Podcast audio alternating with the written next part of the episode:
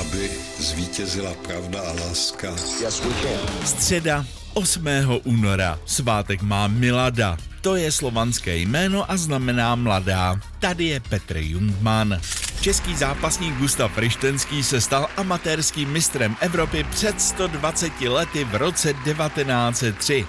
Do Rotterdamu, kde se mistrovství konalo, se vypravil sám na svoje náklady. Vítězství mu přineslo velkou popularitu. 180 cm výšky a 100 kg svalů prostě imponovalo, takže téhož roku ještě vyhrál ve Vídni mistrovství světa v kulturistice. Proto bývá označován i otcem kulturistů. První televizní přenos přes Atlantik uskutečnil otec televize, skotský inženýr John Logie Baird před 95 lety v roce 1928. Z Anglie letěly první obrázky za velkou louži do New Yorku. Za tohoto stavu věcí dospěly obě strany po vzájemné dohodě k rozhodnutí ukončit ke dni 8.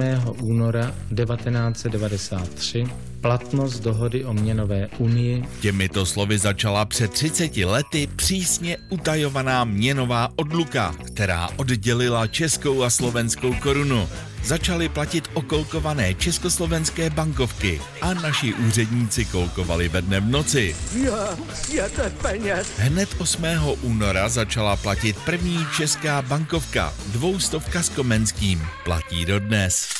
Loni v čínském Pekingu pod pěti kruhy na výpravě za zlatem. Jedna Ester vládne všem, jedna jim všem káže. Ester obhájila naprosto suverénním způsobem zlato z korejské olympiády. Ester Ledecká získává první medaily na těchto hrách pro českou výpravu. Nikomu nedala mezi brankami na snowboardu nejmenší šanci. Bravo!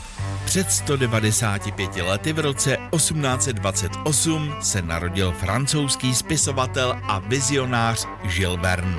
A já přeju hezký den.